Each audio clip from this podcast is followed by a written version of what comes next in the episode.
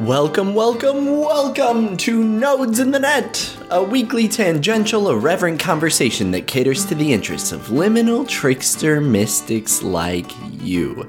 And like Richard L., who is the brilliant mind behind the Cormorant, a Substack blog that I discovered through Charles Eisenstein's Sanity Project. Richard had a lot to teach me about uh, shadow work, loyalty, intelligence, mindfulness, and just generally overcoming adversity. It was a fantastic conversation, and I cannot wait for you to listen to it. Uh, before we get there, though, I do have a couple quick announcements to make. You can find the Nodes in the Net podcast at creekmasons.substack.com, which is its new home. Uh, you can also find ways to contact me at just plainoldcreekmasons.com. And you can find all the links you need to get in touch with Richard and read some of his writing at creekmasons.substack.com. And while you're there, why not sign up for the newsletter? It's a pretty good time, and it's going to provide you access to essays like the one I am about to read, which was about the Barbie movie. I do do a little bit of media criticism in the Substack. Uh, primarily, I guess it's focused on like spiritual transcendence, alchemy, shadow work, that kind of thing. Certainly, though, another theme in the writing is the sort of like denaturalization of power, as Douglas Rushkoff puts it, that deconstructing of the systems and beliefs and assumptions that are uh, sort of indoctrinated into us, acculturated, conditioned in whatever way you want to phrase it. And the idea behind it is to empower and to, uh, as once again, as Douglas Rushkoff puts it, trigger agency. All right, I think it's going to be a short intro this week, but I am still going to read part of this essay called Barbie's New Age Genius, which draws from the Kybalion and some of Dion Fortune's writing. Uh, to, you know, take kind of a new age lens to the Barbie movie, which I thought was really fun. All right, here it is. I am a fragile man, highly, almost desperately well meaning, incredibly insecure, enduringly unsure of whether I'm worthy of love. I'm just Ken, as Ryan Gosling sings in the Barbie movie. Perhaps, like Ken, I'd even be in danger of being radicalized nearer to borderline incel territory were I not a happily married simp. But despite these character traits exposing me to feeling drained and vaguely nauseated after the succession of final act sack taps that the Barbie movie delivered, I actually think it's more than worth a watch. The film's been simmering on my mental back burner, and as the flavors deepen, I'm more and more blown away by its spicy new age genius. It's a message of marriage between the divine masculine and divine feminine that each individual must undertake within their own personal journey. Most people people mired in consensus reality probably regard the label New Age simply as an insult to levy at any and all half baked hippie bullshit. I thought the same until our collective brush with mortality via the pandemic ushered in an initiation into the Wooniverse. Now I understand New Age to refer to a milieu that variously evokes wisdom amalgamated from multiple mystical sources, both Eastern and Western. Ideas are borrowed, for example, from both Buddhism and Ashtanga Yoga, from occultism and Kabbalah. The Barbie movie, whether intentionally or not, demonstrated mastery of the concept of divine gender that New Age philosophy seems to have borrowed from the Jewish mystic practice of Kabbalah, at least as it's conveyed by famed occultist Dion Fortune. With a little extrapolation based on the rule that the difference between medicine and poison is dosage, we can infer that there is a toxic form of expressing divine masculine traits that's basically defined by going overboard. With that in mind, the film's story can be summarized thus. Ken's story is about his journey from toxic masculinity to more balanced masculine and feminine aspects, and meanwhile, Barbie moves through effectively expressing masculinity before being coerced by Ken into toxic femininity, but ends up a balanced, fully realized, even transcendent human being. All right, you can read the rest of that up at creekmasons.substack.com and find the links to get in contact with Richard L. there as well. I know you're going to love this episode, so I'm not going to waste any more time. Let's get right to it.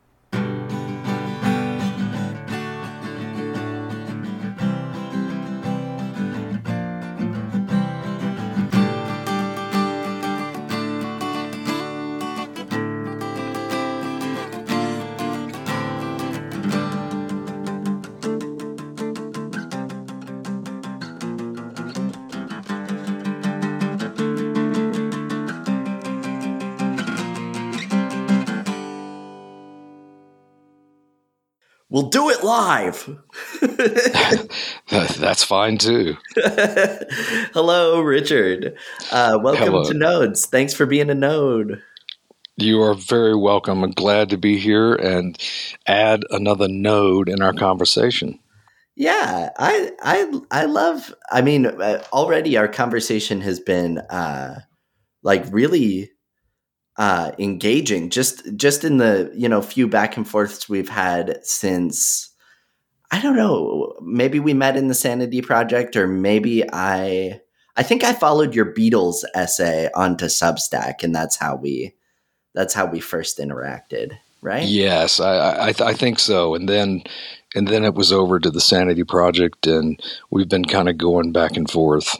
Yeah, since. Th- that uh, that beetles essay is wonderful, and, and, it's like it's so aligned. Do you want to like um, maybe give like a high level summary of of uh, what that one's about? Sure, sure. It's it's a it's a metaphor of integrating the parts of ourselves that we like least, that we want other people not to know about, the ones that we're ashamed about, and they're generally generated really early in life when we are building our nervous system and our belief system and our operating system for being mm. in the world. Every time we experience something that's scary or jarring or shaming or just some jarring thing as mm-hmm. a child, I think of it metaphorically as a beetle is born in a burlap sack that we carry over our back. That right. beetle is unconscious at that point. We just don't even we don't even know we have a sack. but the beetles accumulate you know every time. Mm-hmm. and if you're you know a sensitive kind of kid like i certainly was you accumulate a lot of beetles. There are a lot of things that hurt so much you don't want to think about them anymore. In fact they're dangerous. They're the thing that hurt so much in the first place. But each of them has a message.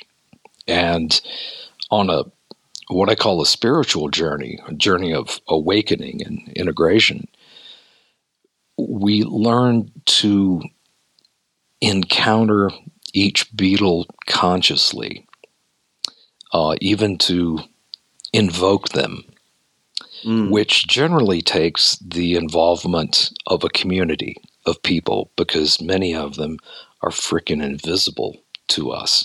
Mm. We just can't see them by ourselves. It's just like, okay, yeah. you know, I, I need some feedback here. And you know, if you're surrounded with other skilled beetle wranglers, they're very good at pointing out what they might be, kind of coaxing them out of the bag, out of the shadows, where mm. we we can start a conversation. It's like, you know, maybe maybe one of those nasty beetles says you shouldn't even be alive. Mm. You don't even deserve to live. You know, that's a gnarly one. Yeah. Do they do they get much gnarlier than that? that that deep, deep shame of existence. Right. And and to to have that beetle be remotely comfortable enough in the light, I guess you could think of them as cockroaches too. They they they tend to flee the light. Mm. So beetle wranglers make it safe for them to come into the light. Yeah. And uh, so, like the way I'm the way I'm hearing it is, it, or like the way I read it is, it's kind of like elements of shadow in the Jungian sense. Uh, and you've absolutely used, used, the like light and shadow metaphors a few times. I think I'm on the right track. It's it's sort of a um, I don't know. I was I'm I've been reading this book about uh, parenting called The Conscious Parent. It's by uh, Dr. Sarberry or Sabari. I'm not sure how to pronounce her name. Uh, but she's a doctor of psychology. She has like a clinical practice.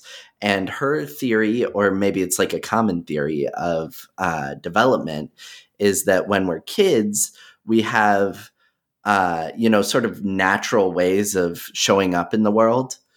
And uh, you know, like I I might have been like you. It sounds like a very sensitive kid, and so it was normal for me to be maybe a little whiny or uh, to have large emotional outbursts at what were perceived by my caretakers as like small, insignificant situations. Uh, and, and so my caregivers would um, you know like i guess try to correct me or or try to help me fit into the society at large. And there there are all sorts of you know traumas and things that can become a shadow or or you know one of these beetles. Uh, but a big one that i'm noticing as a parent and and as i'm like reparenting myself through being a parent is that uh, sometimes we're we're sort of uh, encouraged to develop an ego self that is acceptable to the people around us while uh and and that like and that presses our authentic self into the shadow through repression or or maybe even like we're praised extravagantly for something that we're uh that we're like a little bit good at.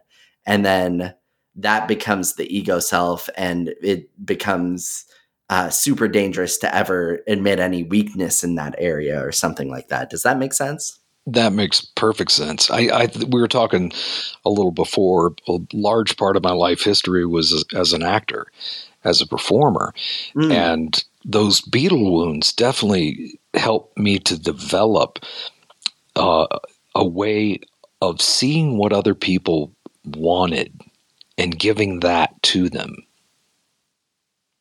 So, having very little sense of authentic self as okay, but I could put on the persona of other selves and infuse those other selves with lots and lots of energy. Mm. And my the end of my acting career came when I was just tired of that. I just didn't need to do it anymore. And it was a move towards taking that energy away from a a personality projection and purposefully stepping more into character, my own character. Who am I? What do I want? What's going on here? What's what's eating at me? What are these voices that keep yammering at me, telling me painful shit? right. Yeah. I, there's, I mean, okay, so this is like it's I think fascinating. I drew tarot on the Creek Masons Discord just like during our first couple back and forths here, and it's always really fun to see the cards kind of reflect, uh, you know, what I might expect from the direction our conversation has already gone. We got the Seven of Swords, which mm. is a a little dude who seems kind of smug he's carrying five of the swords on the card and he's kind of like doing this like tiptoe sneak kind of prance away uh, with his swords. And there's like a maybe a military encampment in the background with like tents and stuff that are um, kind of like elaborate.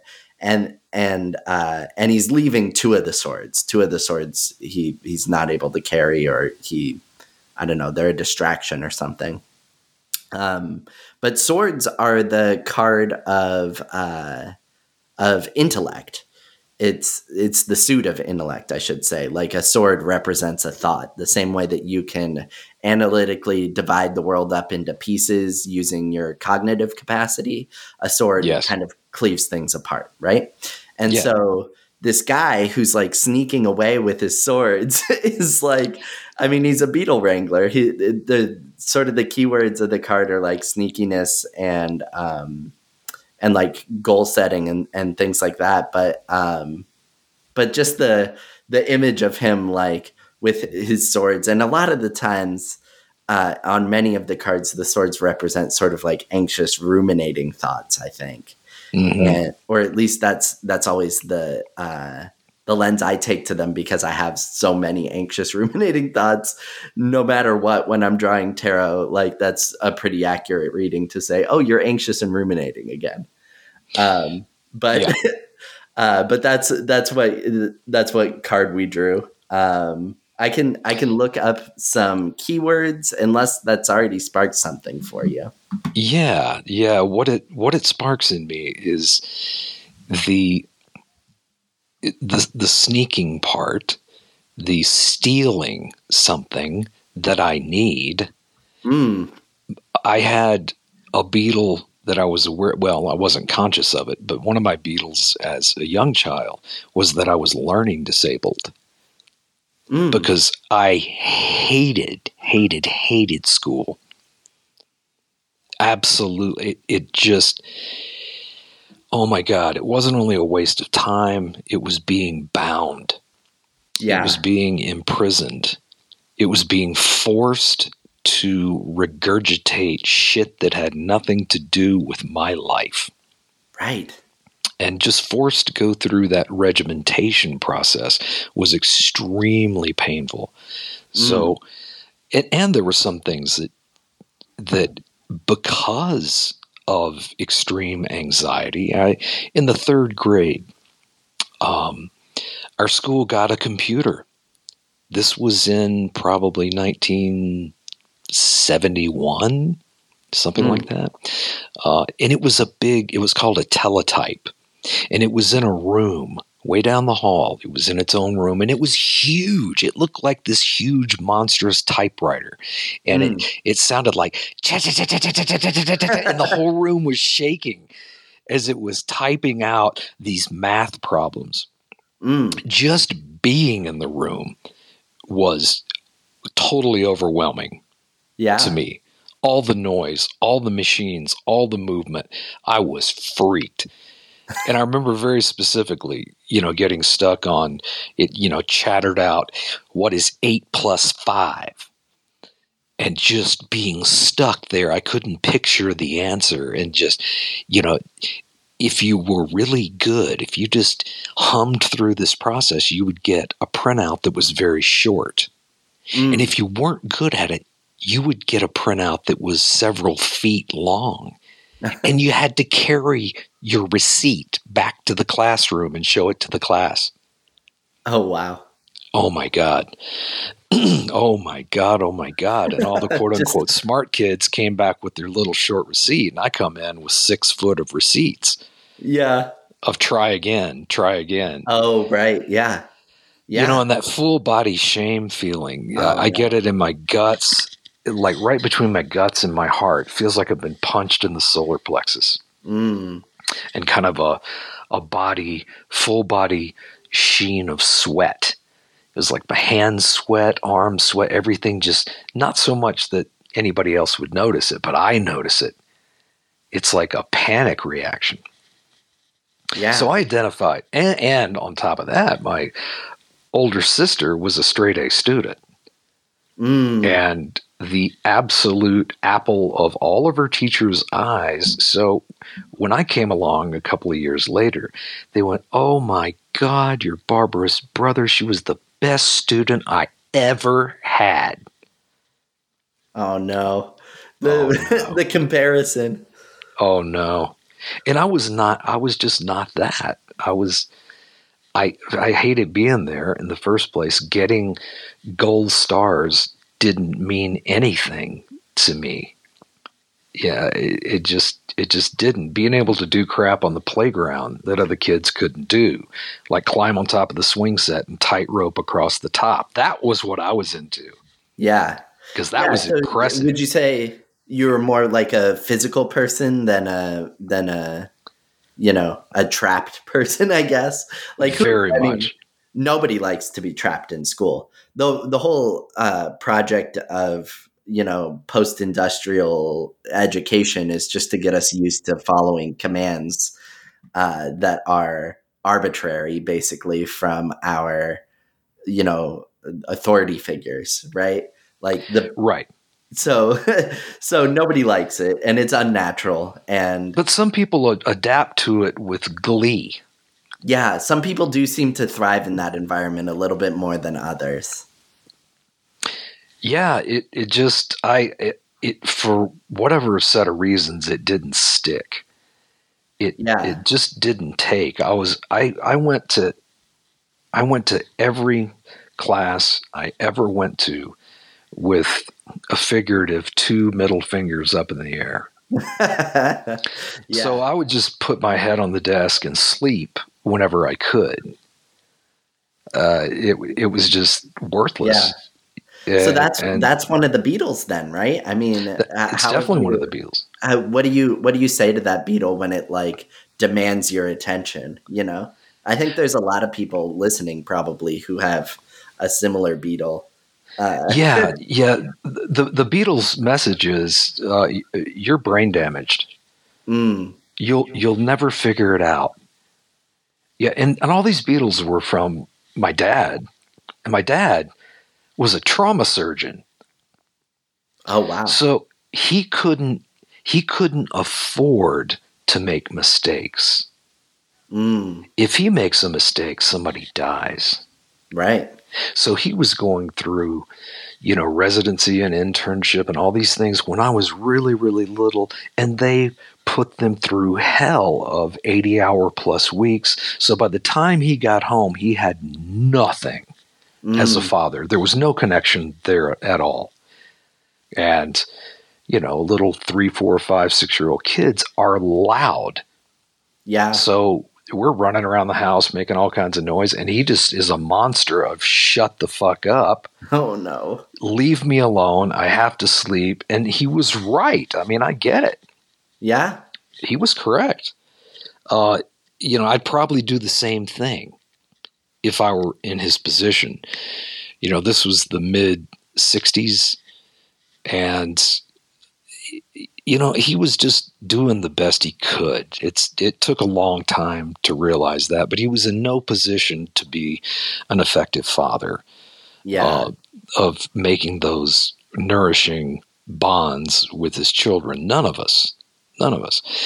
Yeah. So i you know in response to that i knew that i couldn't get everything right.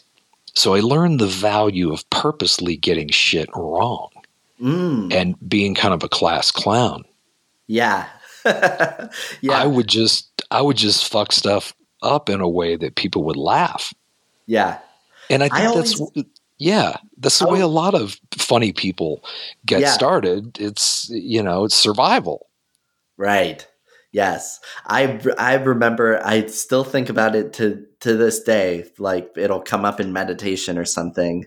I used to have this uh this relationship with one of my teachers where I would um in college I'd like I'd say the dumbest interpretation of whatever novel we were reading that week possible. Like just the the like absolute worst you know like but what would happen is she'd like ask a question and it would just be dead silence and no one would be willing to talk and then i'd be like whatever i'm stoned anyway i'll just say the first dumbass thing that comes to my mind so i'd like spit it out a couple people would laugh and someone would inevitably speak up feeling like they had to you know improve our perception in her eyes.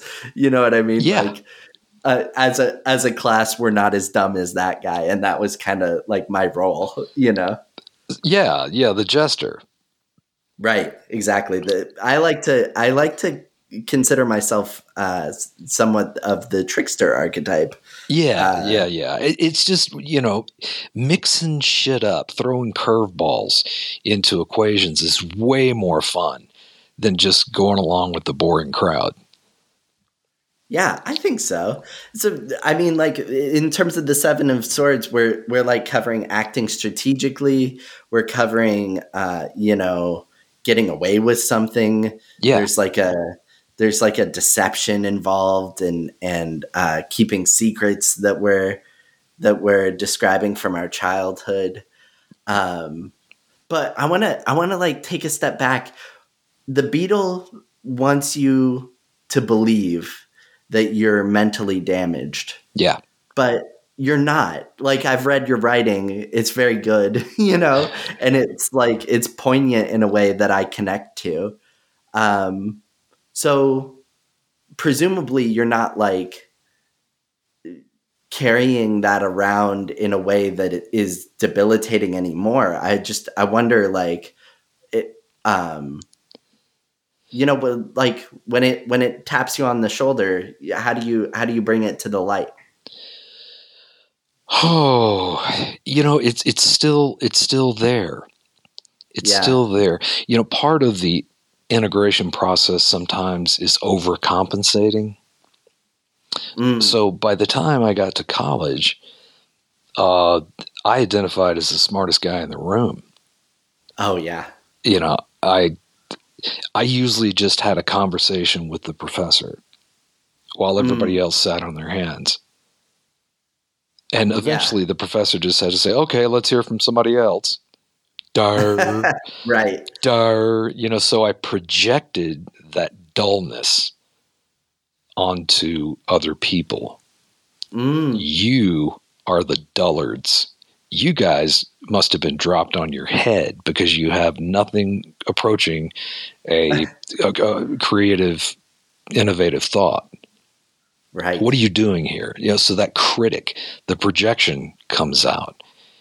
And over time, it became clear to me that in some things, I'm really, really smart. In other things, I don't know shit. I'm a blithering idiot. And becoming more at peace with that infinite nature of my ignorance and just going, yeah, mm. well, it's okay. I will not live anywhere close to long enough to learn all the things I would like to know. But I'm yeah. I'm on the road.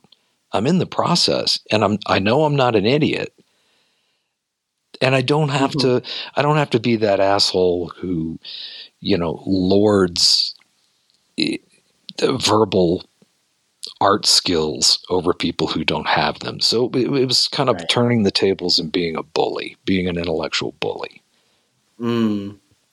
Yeah, that's what happens when uh, when we're kind of, or uh, at least when I am uh, unbalanced in uh, some characteristic or unwilling to accept some characteristic of my personality or unwilling to even acknowledge that it exists as a part of me is like I, I feel like it might have been confucius who said anytime that you uh, observe a like detestable behavior in someone else mm-hmm. it's an opportunity to look inward and figure out like in what ways you are personally representing that characteristic or that that behavior?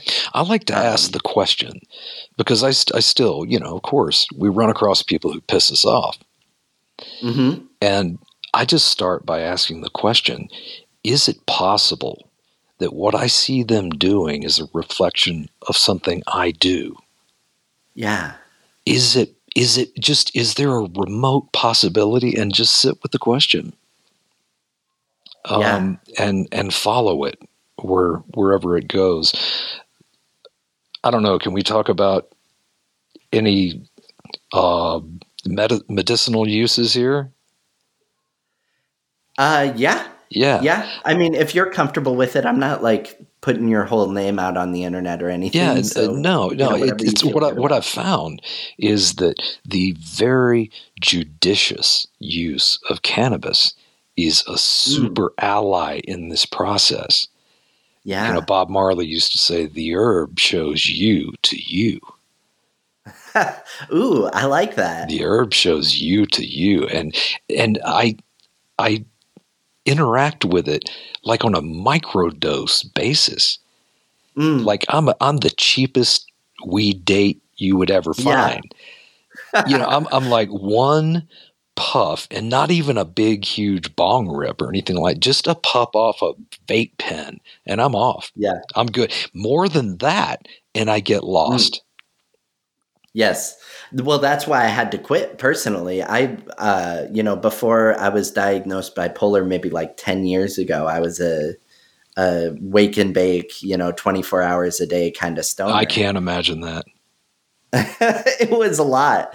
Uh, but I developed, I guess, this almost Pavlovian response to the like the taste of weed would introvert me so much it, like the, you know, it shows you to you. I totally understand where that's coming from, but if you like if you are looking at you a little bit too closely, it can get pretty uncomfortable. Oh, it can get terrifying. Yeah. Especially if you if you can't really process it.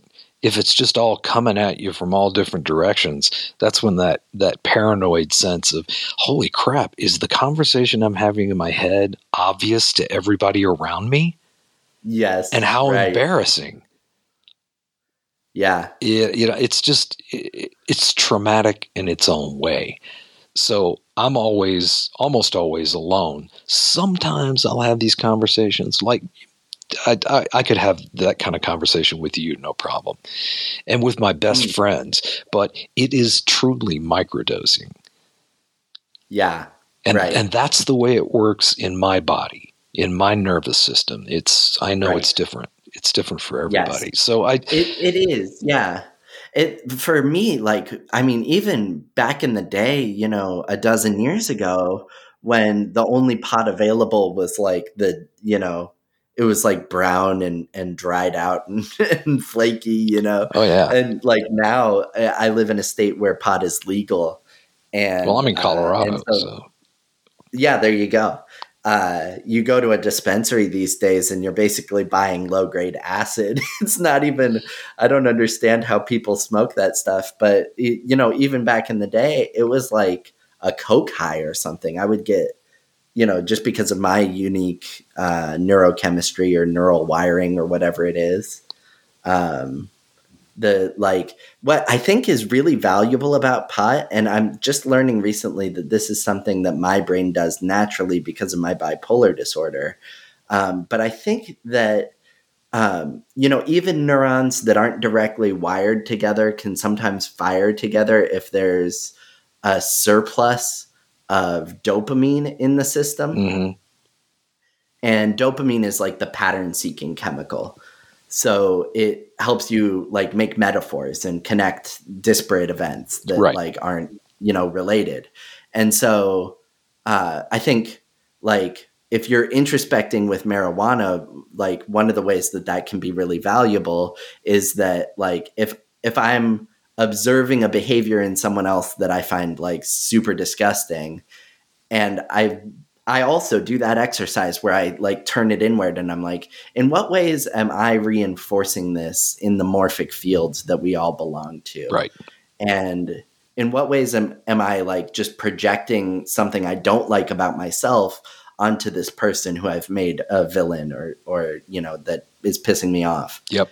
And in order to like come to a good answer about that, sometimes you need to connect like completely unrelated events and being able to i i think like make up myths about yourself from the the combination of all these different events is kind of i don't know it's it's definitely a benefit of pot and it's uh, something i'm uh, i guess you could say fixated on in my own personality it's it, like it's the reason that i'm constantly writing on substack it's mm-hmm. uh, it, it feels like a, a kind of natural inclination just because that's the way I ended up uh, wiring my brain or, yeah. or, you know, is the brain I'm born with or whatever you want to say. Yeah. And you're, you're exercising that neural circuitry in expression instead of having it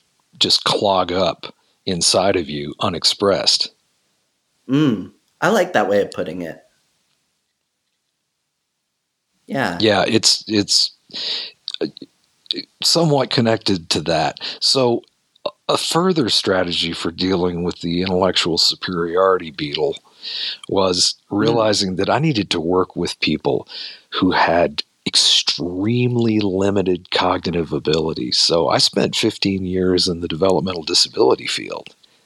Oh. And learned that just because people show up as you know the, what clueless people would call retarded right. they still have amazing qualities going on that are almost always invisible There was Yeah. there was one one woman with Downs syndrome, and Mhm. we were particularly close. And you know, she loved humor. She just loved to laugh, and I knew how to put punch her buttons like all the time. She was very affectionate. You know, if I walked by and just put my hand on top of her head and kind of jostled her hair, she would just you know light up and laugh and laugh and laugh. Other Yeah. people had a lot of problems with her, and she Mm. could immediately identify anyone who was full of it. She knew. Yeah. She freaking knew, and she didn't like them. So if they asked her to do Mm. something, she would basically go, "No, no." If Yeah. if they couldn't meet her on an authentic level, she had no time for them. And if they pushed it, she would go ape shit on them. oh wow. I mean, flip a switch and just go savage. Right. I was like, yeah. like, oh, but she also had the ability. It it felt to me like she could consolidate a ball of energy in her heart and launch it like a Roman candle at my heart. Ooh, Just boom, wow. and I could feel it, and it just went through my heart into my whole body, and it was bliss. It's just absolute bliss. Who That- do you know who has that ability? Uh, I mean, very few people. I I definitely uh, when she's on one, my wife has that ability. Oh wow, Uh, that's beautiful. Yeah, I'm I'm really really lucky with her. It just like a there's like a unconditional love kind of uh, emanation that uh, that some people seem to be able to do, or like it's a kundalini energy or something. It's some magic. just, It's like- some form of magic. It is, I think so. Yeah. It's like a whoosh, you know, Yeah. and you just feel like warm and full. It's something I've been like kind of trying to like train myself to do, like get into that heart chakra space and build that vibration and that energy and like you know, I've got like a metta practice and I've got a meditation practice and uh, you know, I've I've been like dabbling with this guy uh Paul Selig who's a medium apparently. I mean, I always say apparently because uh, I I don't necessarily want to like fully associate myself with that level of woo, but at the same time, I'm pretty I'm pretty spellbound by it. Mhm. Um, but you know, his like claim to fame is that he can channel these beings without bodies who uh, are attempting to like wake humanity up in this moment and you know drive as many people as possible toward a sort of consciousness ascension kind of situation well, right um, on. yeah so it's like it's already stuff that i'm like i i'm aligned with Mhm. um so regardless of whether it's coming from him or coming from you know souls or whatever uh the the like hermetic philosophy and anarchist philosophy Mhm. and uh, you know like eastern mysticism that he ex- espouses is something that i really vibe with.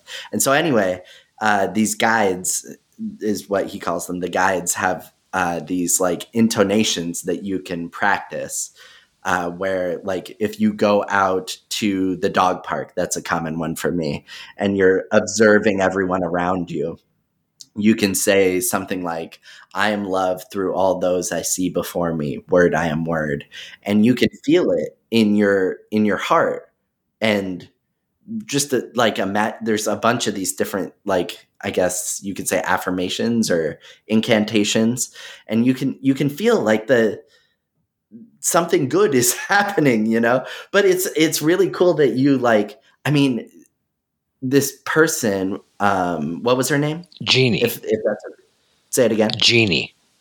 genie yeah like there are some people who seem to like have no need to earn those powers through education. They're just naturally uh capable in that way and i think that's that's just really amazing It's a it's a spiritual gift, and there and she's not the only one. That's that's just one. There there are other types of gifts that are just off of the high cognitive executive function spectrum that they have in abundance, which are really diminished and non valued by this society. Mm. They are not able to sit at a computer and whiz through the computer or write essays or do any of that stuff.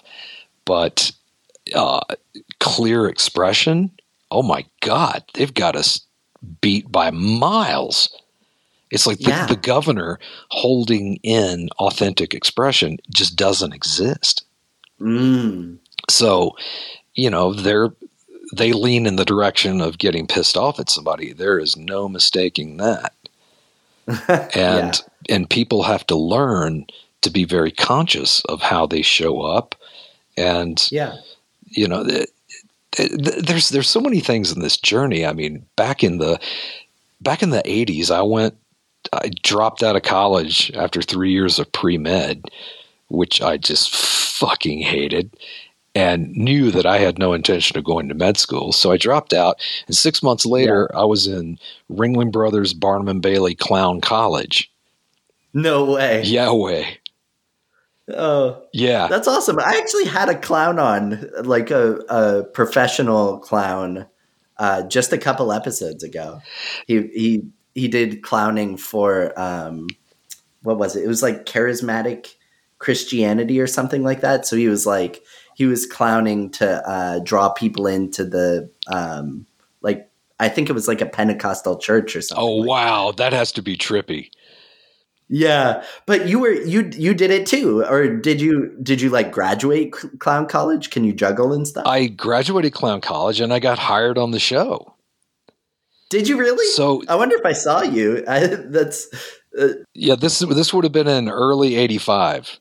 Yeah, this was been in early '85 on the East Coast, okay. and the the clown college itself was one of the most intense processes I have ever ever been through.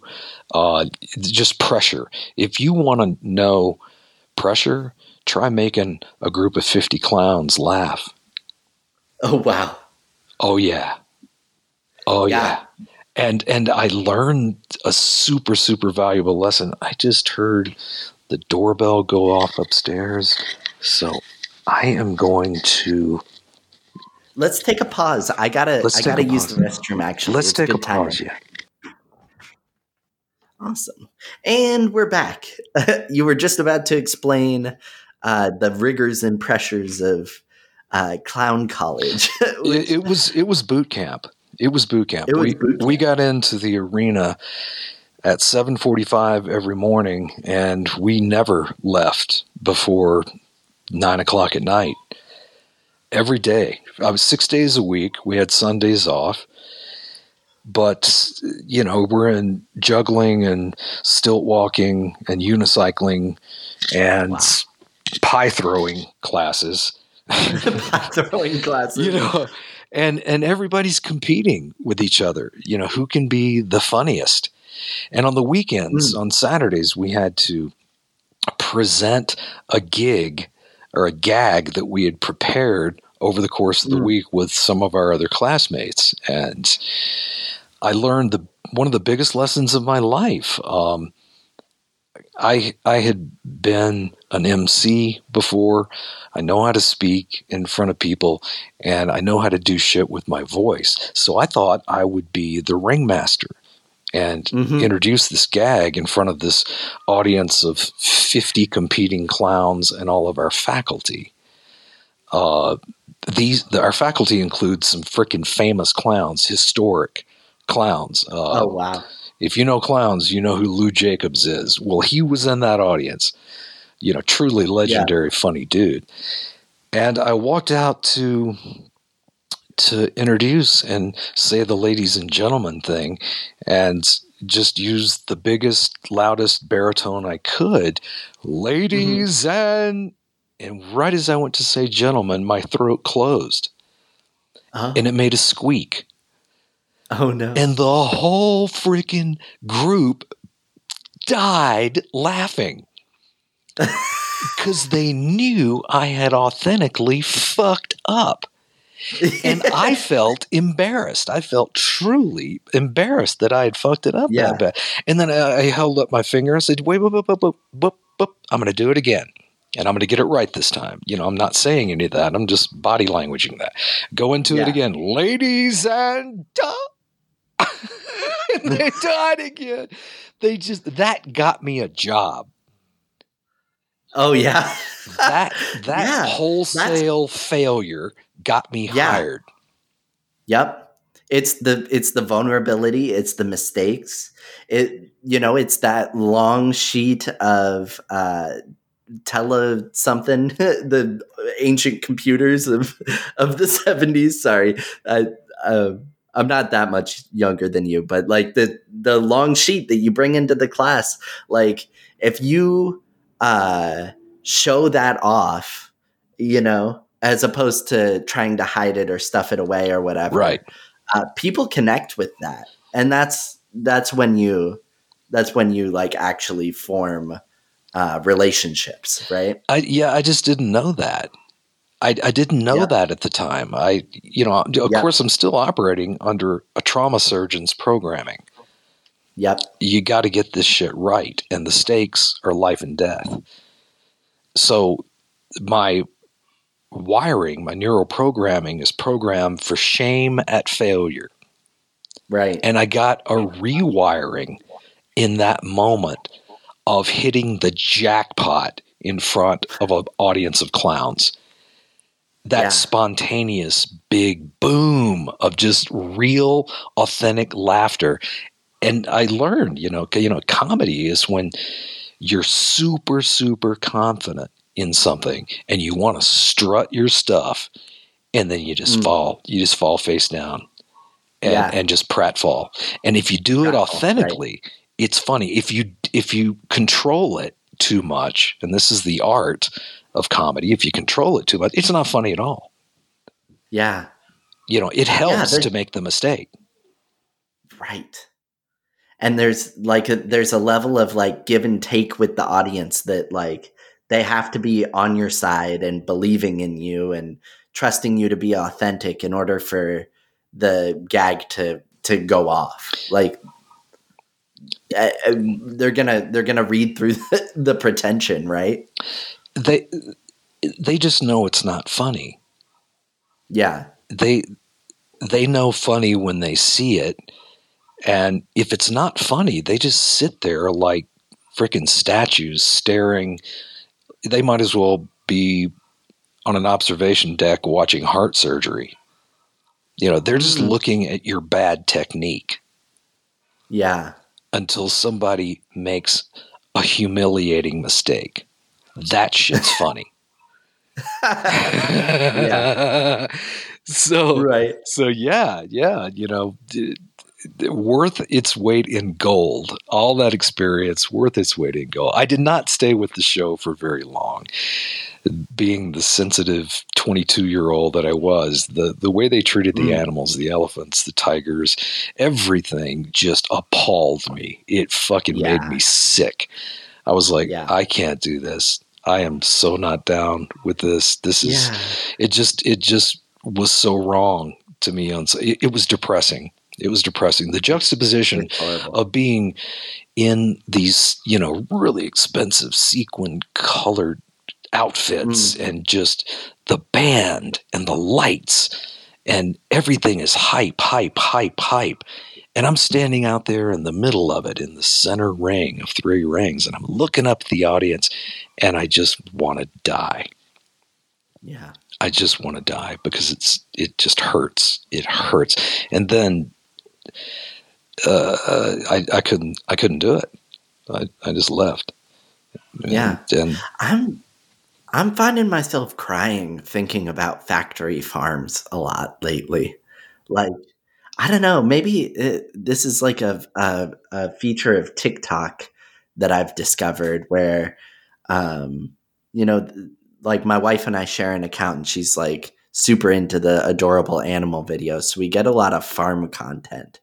And I don't know what it is. Maybe it's like having lived in the suburbs or the city my whole life there's something very romantic about the idea of like moving somewhere where your neighbors are a mile away and you've got your own land and you're feeding yourself and you're sort of I guess like divorced from all the unethical consumption that's mandatory under capitalism. Sure, that little house on the prairie ethos. Yeah.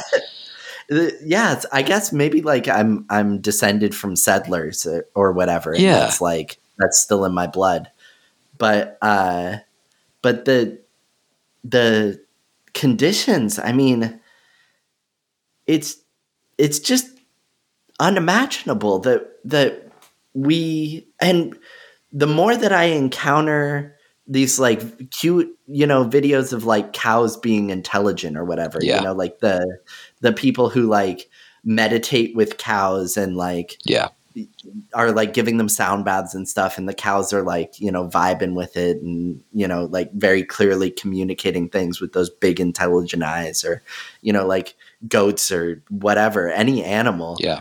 that i've it's just the only explanation for the configuration of our food system is that we don't believe that animals are conscious or can experience pain Right. and it's just it's untenable it doesn't make it like you spend like two seconds around an animal and you recognize how much intelligence and like soul exists there you know capacity for love and, and Yep. nurturance and it, Yep. i'm i'm with you it's i was thinking about going to the circus i think it's coming near me uh or maybe it just left but Well, Ringling Brothers, uh, they no longer exist. They they vaporized probably twelve years ago, and I, i think there's I was ecstatic when I saw that. I was Oh, like, yeah. "Oh yeah, oh yeah, good." The rest of the population is finally catching up that this Yeah. is not okay. Yeah. Yeah. You it know, always makes me think. Yeah, Yeah, go ahead. And at the at the same go, go. time, you know, as that that super sensitive kid, you know, I've I've developed some thicker skin in my adulthood, and I've Mm. been vegetarian before in my life, but I decided that I really like bacon. Yeah. I love bacon. It's just like one of the most heavenly foods in the world. Do I understand that that pig has been factory farmed and slaughtered and probably absolutely terrified? Well, I understand that way back in the Siberia of my mind, Yeah. which is where I keep it. right. You know, do I love a big ribeye steak? Oh, oh my God, yes. Oh, Yeah. it's just one of the best things. Do I understand the process of suffering that resulted in that steak getting to my plate? Yes, I do. And I keep it in the Siberia of my mind. This is a process of Mm. consciousness. All of us are on different different stages of this process of realizing, you know, what we say yes to, what we say no to, hmm what what vibes with us, what clashes with us, and just just putting it out on the table as this is what exists in without all that shame attached to it. It allows Right. the beetle to remain Yep. in the light. You know, so I'll sit with this tortured cow beetle on the table in the light as long as I need to. It, Yeah. Just like an alcoholic will drink as long as they need to. Yeah. No quicker than that. They will reach the terminal point either by death or by losing everything that they ever valued. It, it is their journey to finish on their terms. And any Yeah. level of coercion by others to say, well, you just need to stop that. Look at all the harm you're causing, blah, blah, blah. blah. You're just wasting, wasting breath. Just go, I love you. I love you. Whatever it is. You know, you Mm. you live out your path. And for the time being, for my well being, I'm going to live out my path over here separate, but always know I love you. Yeah. Yeah, the paths might need to be separate, but the love is there. The love is there. The love, and, and it's a real mind fuck for that person. Yeah. They're like, It can it, it can feel a bit like a betrayal, Uh, you know, uh, bringing it back to the 7 of swords. no question about it. It does feel like a betrayal. If you love me, you wouldn't cut me off. And I'm like going, well, I love me first. And I know what feels good and what feels bad. I know Yeah. that I love you and I care for you. And the road you're taking right now is a different one than I'm walking. So I hope our paths cross at some point. But for now, I'm going that way. And I truly, truly wish you the best. And let it go. Yeah. And that's, I mean, uh, that's balance, right? That's effectiveness. It's, uh, it's recognition that we're all technically one unified thing, right? Mhm. There's, there's really no distance between us, uh, any more than there's distance between the atoms that comprise my own body. Yeah. And simultaneously, I do have a certain level of boundary that around m- me as an individual that I'm able to control the permeability of. Correct. And and yeah, it's like love for everyone, but maybe you you don't always have to take them to dinner. You know what I mean? That's right. You- That's right. It, it it's a paradox to be to recognize that what we see is a lot less about them than it is about me. Yeah. And oh my my God, I'm I'm like so not there. I you know part part of one of one of my beetles overcompensations is I am a hero. I rescue the wronged. Yeah. I'm the one who Same. who rides in, you know, the night, and I ride Yeah. in and I make that shit right. If I need to go full drill sergeant, I will go full drill sergeant. Where everybody else is standing around, I'll take action. Yeah. You know, so th- that that's the overcompensation for the weakling. Mm. You know, just the one who can't do anything, who's, you know, Yeah. Who's the- powerless. the depression to me is like falling into a well 50 feet deep with a hard rocky floor and just shattering every bone in your body except your skull Mm. and you're there and it's dark and all you can see is one little bit of light way up there and you can't move and it hurts and there's no hope of ever getting out and you just wish you'd go ahead and die but you but you don't Yeah. and and the message down there is this will never ever change this is Right. it for all eternity and it's very Yeah. convincing. It's really really convincing. I mean i oh, get Oh, yeah. why people check out. I get Yeah. why people just decide i'm done. I'm done. I'm i'm out of here. I'm not going to experience this eternal torment in this body. And i think uh, it's something miraculous happens when people love us because even though they can't grok what it means to be broken at the bottom of that well they can look over and you know shout down and go i see you down there That's all it takes. i see you down there and uh, never forget that i know you're there i'm not sure exactly what to do but i do know you need to know i see you yeah. Right. I see your pain. yeah You know, whether I understand what it's like to feel that pain, yeah you know? and and so many don't i mean people who haven't experienced that profound Yeah.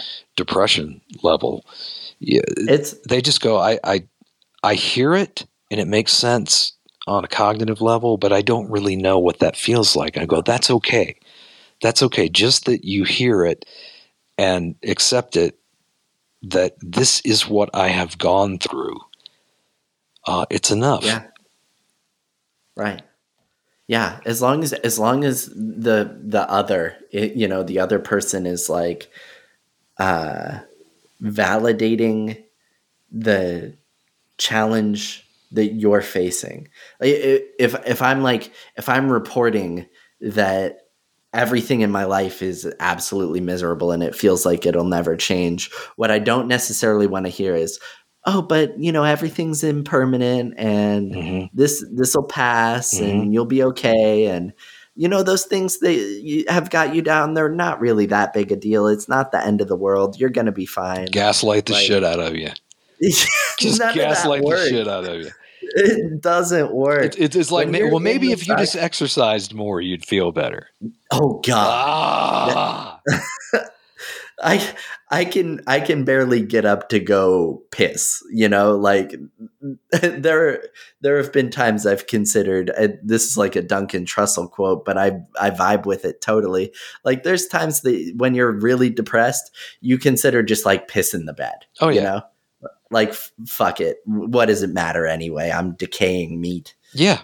Uh, yeah, it, but it's all dying. It's all in the process of disintegrating anyway. Yeah. Yeah. I mean, it does it every time so far for me though, it has turned out to not be permanent. And I think that uh maybe that's one of the things that I'm developing a better understanding of, at least with my own rhythmic mood cycles, mm-hmm. is like my mania believes in my depression and my depression believes in my mania.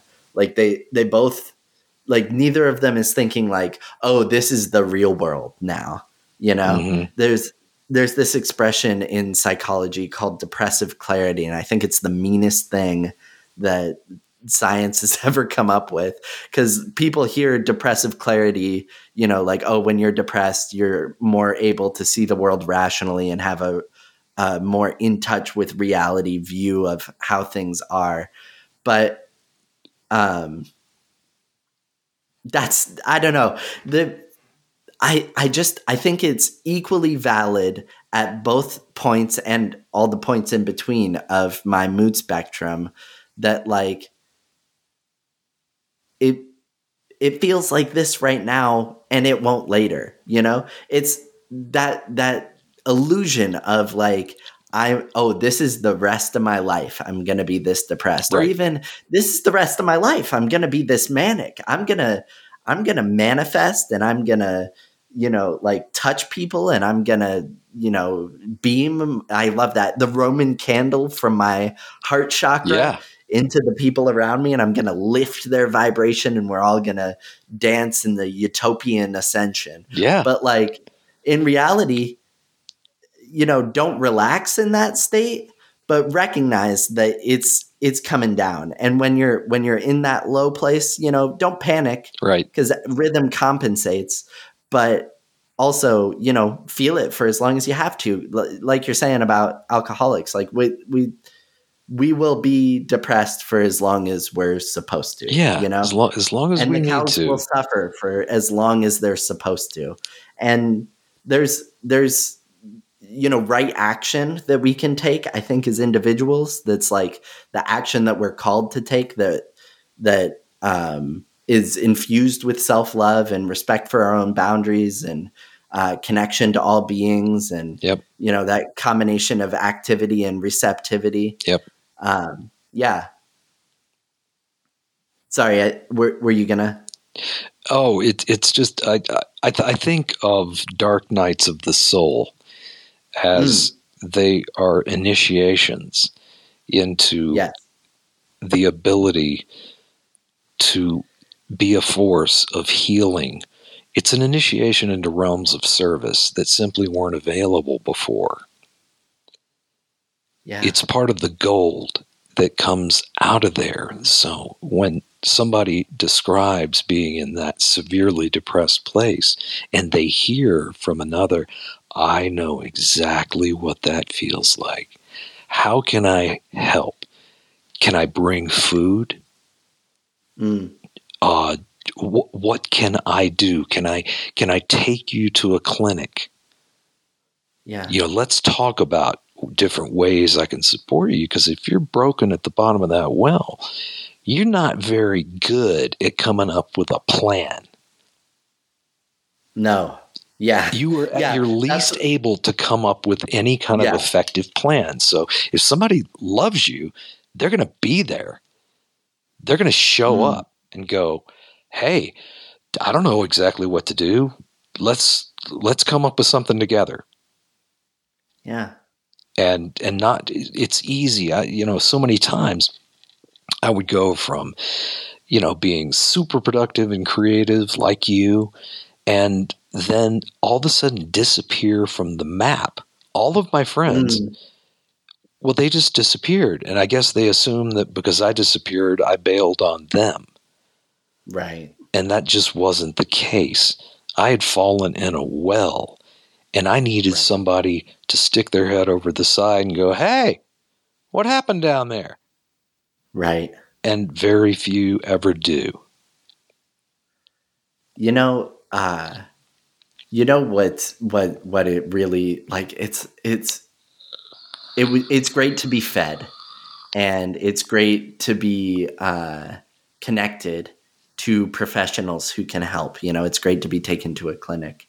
Sometimes it just calls for someone to like climb into the well with you and like read a book. Yeah. You know? yeah and like just completely ignore you but be conscious in your space hmm and and just uh i don't know the like i mean one of the most debilitating things about depression is the loneliness. Oh my god. It just feels like everybody has left.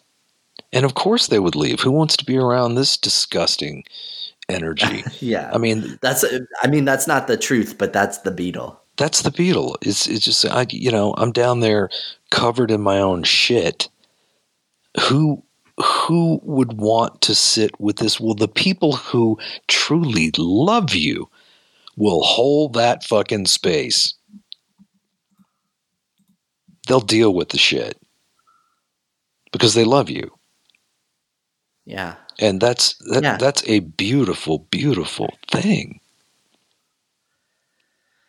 it is if we have one person in our lives, and I have a I have a number of them, who is able to do that, to hold that space, you know, those are the lifetime relationships. The, that's where my energy goes into cultivating those relationships. Yeah. What do you? Can I ask you a question? I know we're already at an hour, um, but like, I, w- I kind of want to. I want to get some closing thoughts from you. This is uh, profoundly relevant to my life right now. Mhm. Uh, what we've been talking about Yeah. for like the last act of this conversation Yeah. profoundly synchronistic. Um, and so I I kind of want to like direct a question towards you Mhm. uh, about like bringing it back to the Seven of Swords. One of the big uh, keywords, the first one on every list for this card is betrayal. You know, it's a guy who's like sneaking away from the camp with the swords. He's like he's he's disarming this army or whatever.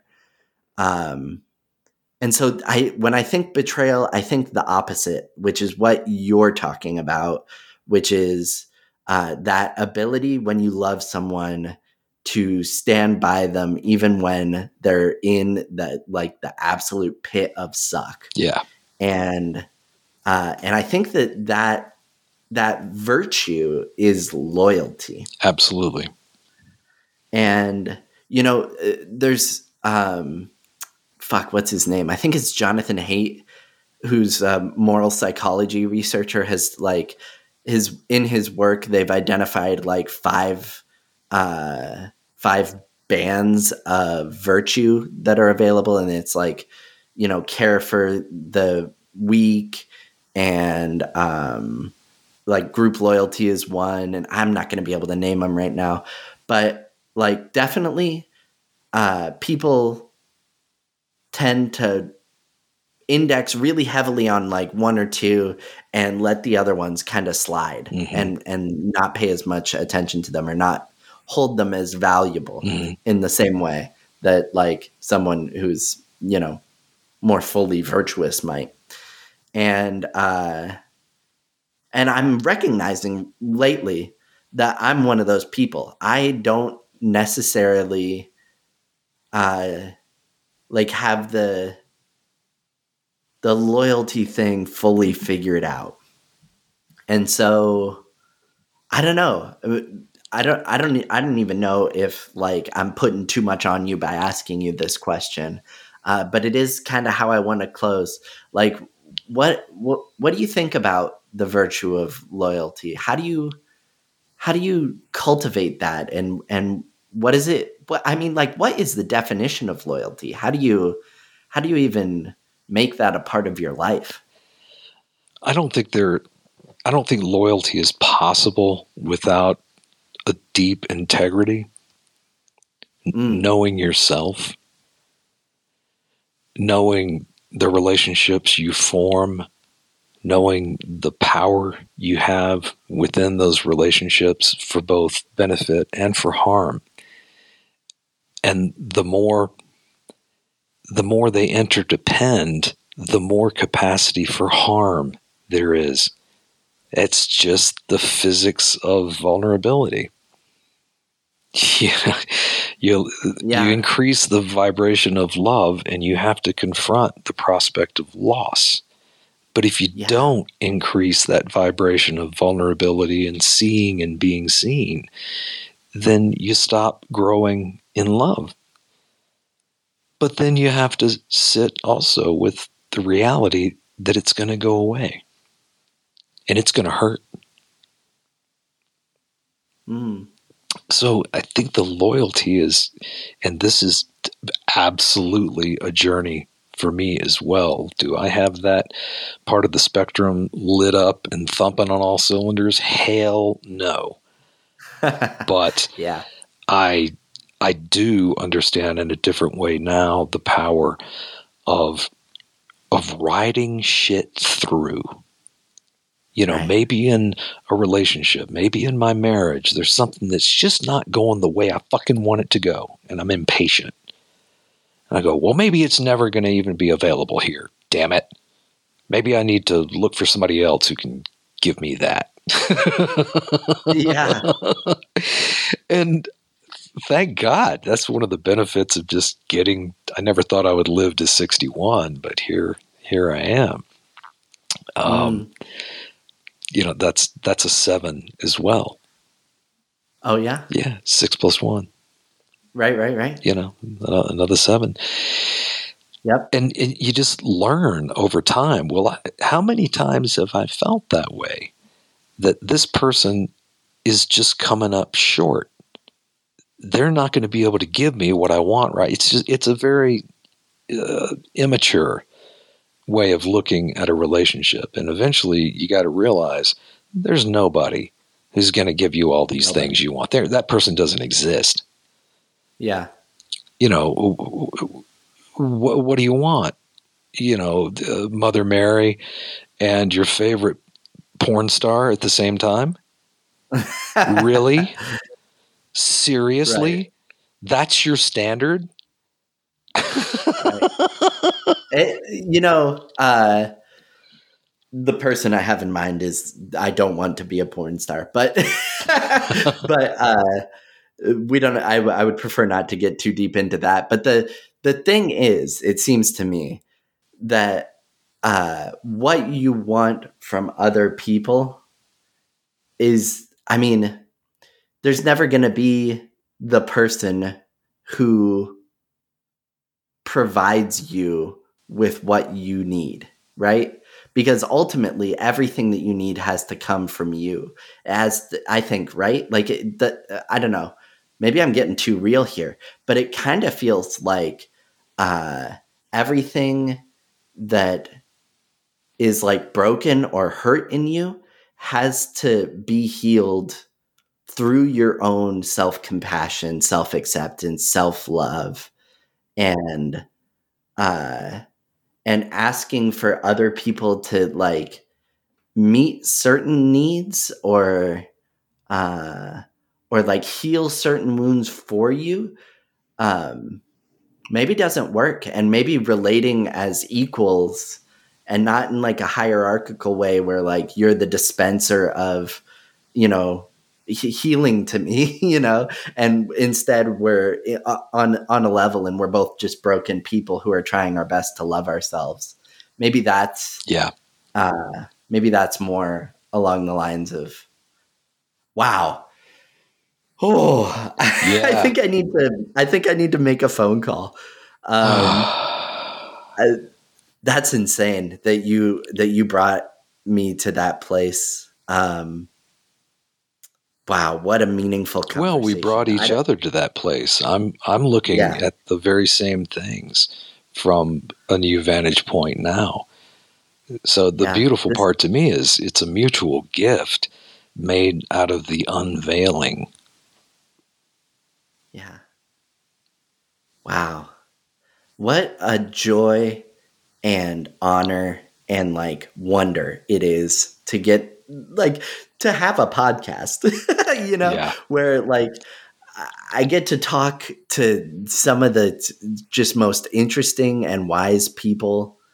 Uh, and I'm so grateful to you for for being one of those nodes. This was I just like I'm overusing the word profound, but it really uh, helped me figure out some stuff that I've been trying to figure out for weeks. So I I really appreciate it. Oh, you're more than welcome, and likewise. Thank you, thank you, thank you. Is there anything? Do you want? Do, uh, maybe I'll cut this part out if you're uncomfortable with it. But do you want to like plug your Substack or anything? Uh, my Substack is called The Cormorant, and um, it, it's it's really in the beginning processes. Uh, I think I just screwed it up trying to change something in it. I deleted the app, and I think I deleted my whole account. So I Oh no. yeah, I, I'll I'll figure it out. But knowing me, it'll take some time. Okay. uh, but thank you again, and of course, I'll I'll post that link uh, up on uh, the Creek Masons blog and Substack and stuff, so it'll be it'll be easily found. Thanks for uh, for for spinning some some cloth with me. Yeah, thank you, Richard. Have a have a happy rest of your week. You too.